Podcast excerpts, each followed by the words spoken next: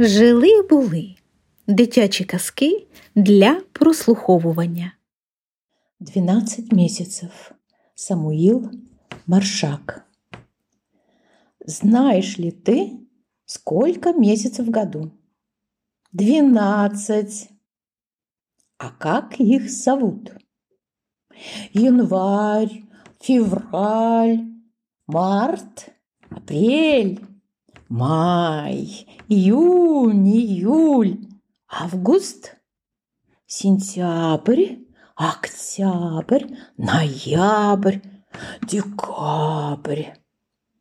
Только окончится один месяц, сразу же начинается другой. И ни разу еще не бывало так, чтобы февраль пришел раньше, чем уйдет январь, а май обогнал бы апрель. Месяцы идут один за другим и никогда не встречаются.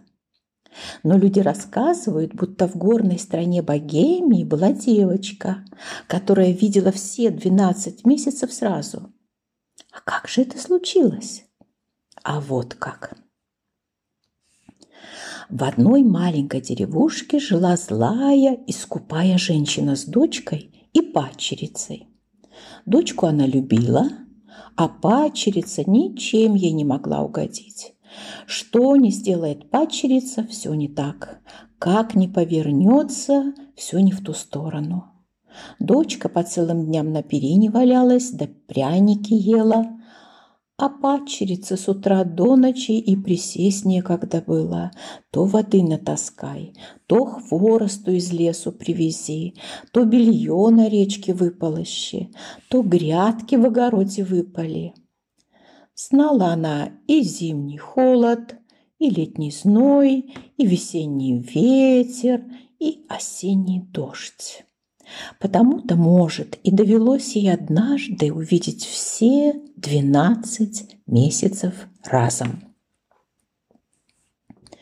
Была зима, шел январь месяц. Снегу намело столько, что от дверей его приходилось отгребать лопатами. А в лесу на горе деревья стояли по пояс в сугробах и даже качаться не могли, когда на них налетал ветер. Люди сидели в домах и топили печки. В такую-то пору под вечер злая мачеха приоткрыла дверь, поглядела, как метет в юго, а потом вернулась к теплой печке и сказала падчерице. «Сходила бы ты в лес, да набрала там подснежников. Завтра сестрица твоя, именинница». Посмотрела на мачеху девочка, Шутит она или правду посылает ее в лес? Страшно теперь в лесу. Да и какие среди зимы подснежники? Раньше марта месяца они и не появятся на свет, сколько их не ищи. Только пропадешь в лесу, увязнешь в сугробах. А сестра говорит ей, если и пропадешь, так плакать о тебе никто не станет. Ступай, да без цветов не возвращайся. Вот тебе корзинка. Заплакала девочка, закуталась в рваный платок и вышла из дверей. Ветер снегом ей глаза порошит, платок с нее рвет, идет она, еле ноги из сугробов вытягивает.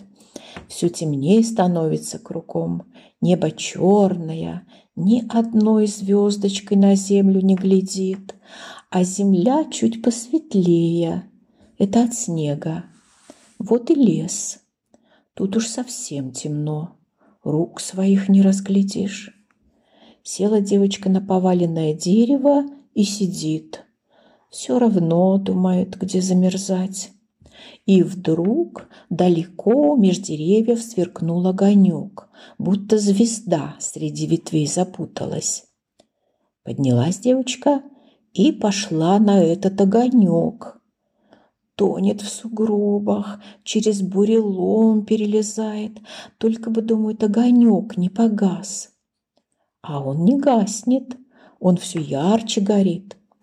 Уж и теплым дымком запахло, и слышно стало, как потрескивает в огне хворост.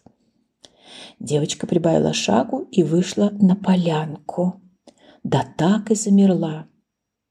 Светло на полянке, точно от солнца. Посреди полянки большой костер горит, чуть ли не до самого неба достает, а вокруг костра сидят люди.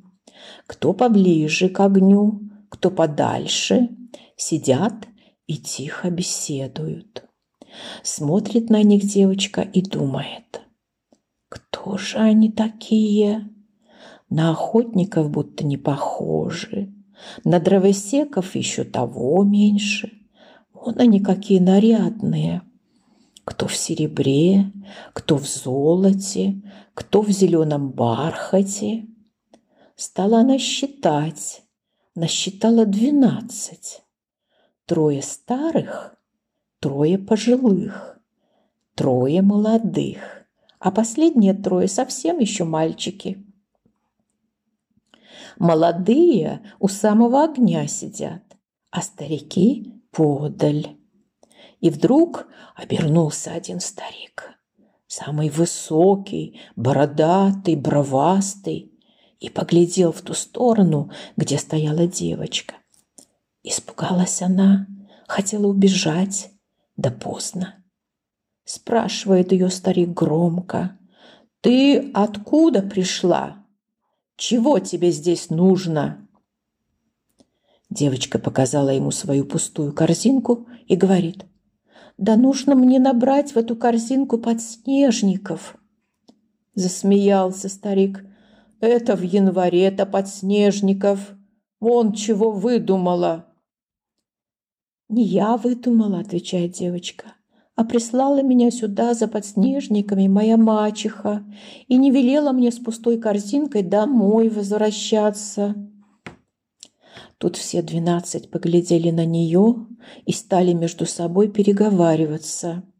Стоит девочка, слушает, а слов не понимает, будто это не люди разговаривают, а деревья шумят. Поговорили они, поговорили и замолчали. А высокий старик опять обернулся и спрашивает, «Что же ты делать будешь, если не найдешь подснежников? Ведь раньше марта месяца они и не выглянут». «В лесу останусь», — говорит девочка. «Буду марта месяца ждать. Уж лучше мне в лесу замерзнуть, чем домой без подснежников вернуться». Сказала это и заплакала. И вдруг один из двенадцати, самый молодой, веселый, в шубке на одном плече, встал и подошел к старику. «Братец Январь, уступи мне на час свое место». Погладил свою длинную бороду старик и говорит, «Я бы уступил, да не бывать марту прежде февраля». «Ладно уж», – проворчал другой старик, весь лохматый, с растрепанной бородой. «Уступи, я спорить не стану. Мы все хорошо ее знаем. То у проруби ее встретишь с ведрами, то в лесу с вязанкой дров. Всем месяцам она своя, надо ей помочь». «Ну, будь по-вашему», – сказал январь он стукнул о землю своим ледяным посохом и заговорил. «Не трещите, морозы, в заповедном бару, У сосны, у березы не грызите кору. Полно вам воронье замораживать, Человечье жилье выхолаживать. Замолчал старик. И тихо стало в лесу. Перестали потрескивать от мороза деревья, а снег начал падать густо, большими мягкими хлопьями. «Ну, теперь твой черед, братец», — сказал январь и отдал посох меньшому брату, лохматому февралю. Тот стукнул посохом, мотнул бородой и загудел. Ветры, бури, ураганы, дуйте, что есть мочи. Вихри, вьюги и бураны, разыграйтесь к ночи. В облаках трубите громко, вейтесь над землею, Пусть бежит в полях поземка белою змеёю. Только он это сказал, как зашумел в ветвях бурный мокрый ветер, закружились снежные хлопья, понеслись по земле белые вихри. А февраль отдал свой ледяной посох младшему брату и сказал, «Теперь твой черед, братец Март». Взял младший брат посох и ударил о землю. Смотрит девочка, а это уже не посох, это большая ветка, вся покрытая почками. Усмехнулся Март и запел звонко во весь свой мальчишеский голос. «Разбегайтесь, ручьи, растекайтесь лужи, вылезайте, муравьи, после зимней стужи пробирается медведь сквозь лесной валежник, стали птицы песни петь, и расцвел подснежник». Девочка даже руками всплеснула. Куда девались высокие сугробы? Где ледяные сосульки, что висели на каждой ветке? Под ногами у нее мягкая весенняя земля. Кругом капли, течет, журчит. Почки на ветвях надулись и уже выглядывают из-под темной кожуры первые зеленые листики. Глядит девочка, наглядеться не может. «Что же ты стоишь?» — говорит ей Март. «Торопись! Нам с тобой всего один часок братья мои подарили». Девочка очнулась и побежала в чащу подснежники искать, а их видимо-невидимо под кустами и под камнями, на кочках и под кочками, куда ни поглядишь. Набрала на полную корзину, полный передник и скорее опять на полянку, где костер горел, где двенадцать братьев сидели. А там уже ни костра, ни братьев нет. Светло на поляне, да не по-прежнему, не от огня свет, а от полного месяца, что взошел над лесом. Пожалела девочка, что поблагодарить ей некого, и побежала домой. А месяц за нею поплыл. Не чуя под собой ног, добежала она до своих дверей и только вошла в дом, как за окошками опять загудела зимняя вьюга, а месяц спрятался за в тучи. «Ну что?» – спросили ее мачеха и сестра. «Уже домой вернулась? А подснежники где?» Ничего не ответила девочка, только высыпала из передника на лавку подснежники и поставила рядом корзинку. Мачеха и сестра так и ахнули. «Да где же ты их взяла?» Рассказала им девочка все как было. Слушают они обе и головами качают, верят и не верят. Трудно поверить. Да ведь вот на лавке целый ворох подснежников, свежих, голубеньких. Так и веет от них мартом месяцем. Переглянулись мачеха с дочкой и спрашивают. «А больше тебе ничего месяца не дали?» «Да я больше ничего и не просила». «О, дура так дура!» — говорит сестра. «В кои-то веки со всеми двенадцатью месяцами встретилась, а ничего, кроме подснежников, не выпросила. Ну, будь я на твоем месте, я бы знала, чего просить. У одного яблок да груш сладких, у другого земляники спелой, у третьего грибов беленьких, а у четвертого свежих огурчиков. «Умница, доченька», — говорит мачеха. «Зимой земляники да грушам цены нет». Продали бы мы это, и сколько бы денег выручили. А эта дурочка подснежников натаскала. Одевайся, дочка, потеплее, да сходи на полянку. Уж тебя они не проведут. Хоть их двенадцать, а ты одна. «Где им?» – отвечает дочка, а сама руки в рукава, платок на голову. Мать ей вслед кричит. «Рукавички надень! Шубку застегни!» И дочка уже за дверью. Бежала в лес. Идет по сестренным следам, торопится. Скорее бы, думает, до полянки добраться. Лес все гуще, все темней, сугробы все выше, бурелом стеной стоит. Ох, думает мачехина дочка, и зачем только я в лес пошла? Лежала бы сейчас дома в теплой постели. А теперь ходи, да мерзни. Еще пропадешь тут. И только она это подумала, как увидела вдалеке огонек. Точно звездочка в ветвях запуталась. Пошла она на огонек, шла, шла и вышла на полянку. Посреди полянки большой костер горит, а вокруг костра сидят двенадцать братьев, двенадцать месяцев. Сидят и тихо беседуют. Подошла мачехина дочка к самому костру, не поклонилась, приветливого слова не сказала, а выбрала место, где пожарче, и стала греться. Замолчали братья месяцы. Тихо стало в лесу. И вдруг стукнул январь месяц посохом о землю. «Ты кто такая?» – спрашивает. «Откуда взялась?» «Из дому», – отвечает мачехина дочка. «Вы нынче моей сестре целую корзинку подснежников дали. Вот я и пришла по ее следам». «Сестру твою мы знаем», говорит январь месяц, а тебя и в глаза не видали. Ты зачем к нам пожаловала? За подарками. Пусть июнь месяц мне земляники в корзинку насыплет, да покрупнее. А июль месяц огурцов свежих и грибов белых.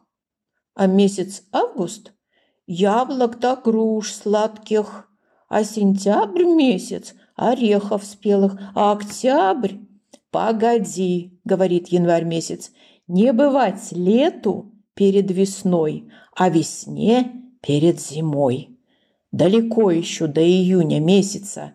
Я теперь в лесу хозяин. Тридцать один день здесь царствовать буду». «Ишь, какой сердитый!» — говорит мачехина дочка. «Да я не к тебе и пришла. От тебя, кроме снега до иния, ничего не дождешься. Мне летних месяцев надо. Нахмурился январь месяц. «Ищи лето зимой», — говорит.